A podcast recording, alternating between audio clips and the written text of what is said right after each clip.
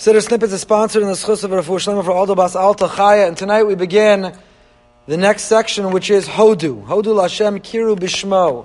Now it's interesting, we all say Hodu, but different uh, or different Minhagim say Hodu at different times. Ashkenazim say Hodu right here after Baruch She'amar. It's really the launch. Baruch She'amar is the opening bracha. Baruch She'amar and Yishtabach are the bookends of Psukei de Zimra. Shulchan says from Baruch She'amar till the conclusion of Chazaras HaShatz, you're forbidden to speak, forbidden to speak. And Sfard, and Nusach Sfard, says Baruch She'amar only after Hodu. Hodu comes first, then Baruch She'amar. Why the discrepancy? Why the two different practices? So first we have to understand where it comes from. Hodu is made up of three parts. The first third is taken from Divrei Hayamim directly, but there's another version of it in Tehillim.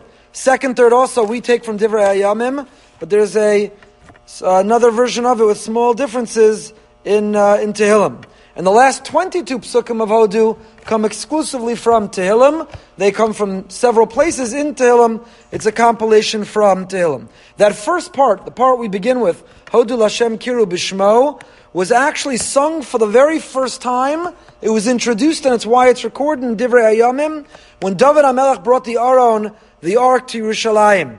The Plishtim had destroyed the Mishkan and Shiloh. They had captured the Aron, which was the heart, the epicenter of the Jewish people.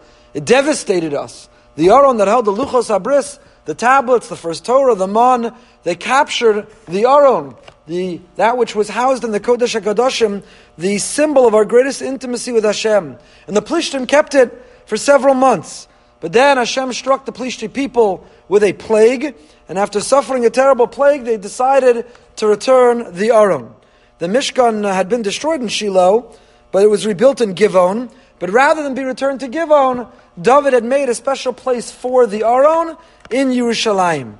He put the Leviim in charge of guarding the Aron, and as part of their guardianship, he assigned them to recite Mizmorim, to sing praises to Hashem as they would protect the Aron in Yerushalayim and prevent it from being taken again. The head of the Leviim, who was assigned to guard the Aron, was Asaph, one of the ten elders who wrote parts of Tehillim, Mizmor Asaph. We have his name mentioned several places in Tehillim. And on the day the Aron came to Yerushalayim, it was taken back from the Plishtim and it was brought to our holiest city. David composed this text, Hodu Lashem Kiru Bishmo. He assigned it to Asaph and the Leviim to sing it as they protected the Aron.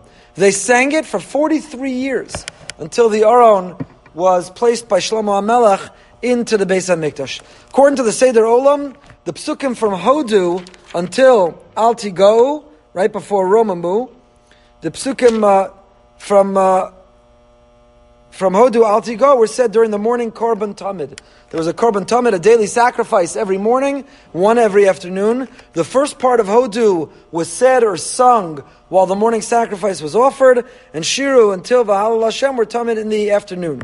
So, now we understand, according to Nusach Sfard, the fact that it's connected to Yerushalayim, to the Beis HaMikdash. It was sung when the Korban Tamid, the daily sacrifice, was offered in the morning and in the evening. Hodu seems to be an expression of gratitude and thanks, songs of praise to Hashem that are associated with what? The Korbanos. So we understand the practice of Minhag Sfard. Baruch She'amar said only after Hodu. Hodu is not part of Psukei de Zimra, according to this opinion. Hodu follows the Korbanos. The Korbanos are recited, and after saying the Korbanos, Hodu Hashem Kiru Bishmo, which was said in connection. However, according to others, there's a very similar text. That's Divrei Hayamim, the story of the Mishkan.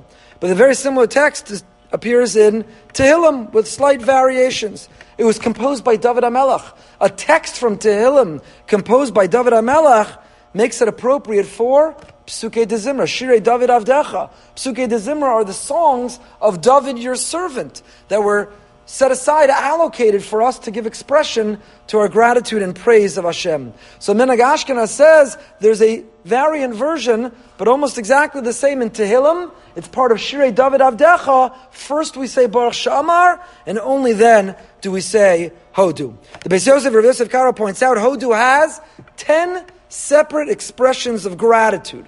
Hodu is the statement of our gratitude. Corresponds with the ten plagues and the miracles that we experienced. Hodu, Kiru, Hodio, Shiru, Zamru, Sicho, Hisalalu, Dirshu, Bikshu, Zichro. Ten different expressions. They're not synonyms, they sound alike. Each one is its own unique way of expressing gratitude, appreciation, acknowledging the good that the Almighty, the Ribbono Shel Olam, does for us. The theme of Hodu is the history of the miracle of being saved from Mitzrayim, but it begins even with that which precedes it. The promise to Avram Avinu that his children would be redeemed from Egypt.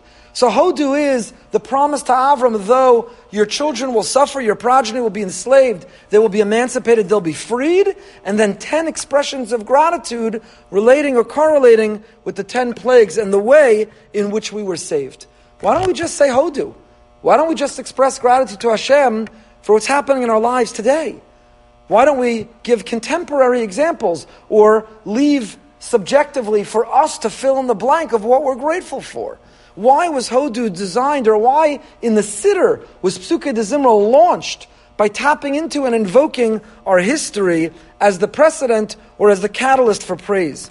Rabbi Cheskel Levenstein says, because when we reflect on each act of history, and these are the two themes actually throughout all of Psukei de Zimra, we're getting to know Hashem before we can make a commitment in Shema and its brachos, and then have an intimate rendezvous with Hashem in the Amidah. We have to get to know Hashem. We have to date. We have to court Hashem. Before we turn to Him and make requests, we have to know before whom we appear and to whom we're speaking. How do we get to know Hashem? Through two ways. Hashem in nature. We look at the natural world, the natural order, and we see Hashem in the magnificence of the natural world. Rabbeinu Bachya writes in the Shaar HaBechina that you see Hashem if you live life with your eyes open and your antenna extended, you can't miss Him. He's everywhere. The miracle of nature, the miracle of the human body and our functionality. And the other place is Hashem in history. When we look at His guiding hand, history in general, Jewish history in particular, Jewish history is the story of a miracle. You can't help but see Hashem's guiding hand. So says Rabbi Cheskel Levenstein, when you reflect on every act of history, when we think about the promise to Avram and it came true, then we realize Hashem makes good on all of his promises. And we realize that all that happens and every chapter in our history is the direct providence of Hashem. There are no coincidences, nothing is chance or random. It's all by design. He is choreographing the story of our people. So we review history in order to feel confident about destiny.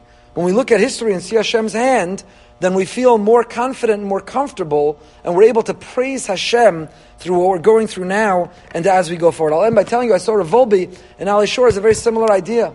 Ga'al Yisrael, a person has to is not allowed to make a break or pause between Ga'al Yisrael. You have to be somech geula letfila. Ga'al Yisrael right into Shemoneh Esrei.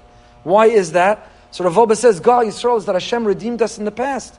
You can't make a break in between acknowledging what Hashem did previously and believing that He's now the one to turn to for what we need right now. Ga'al Yisrael is what empowers Amida. When we see Hashem's hand in history, then we believe that He will guide us in our destiny. And that's what's going on in Hodu. We review the promise to Avram, we acknowledge the ten plagues and the miracle of coming out of Mitzrayim, and because we can look back and see that none of this came about by chance, but it was all Hashem, now we're ready to praise Him. That's incredible. That's extraordinary. And now we look to see Him and find Him in our own lives as well.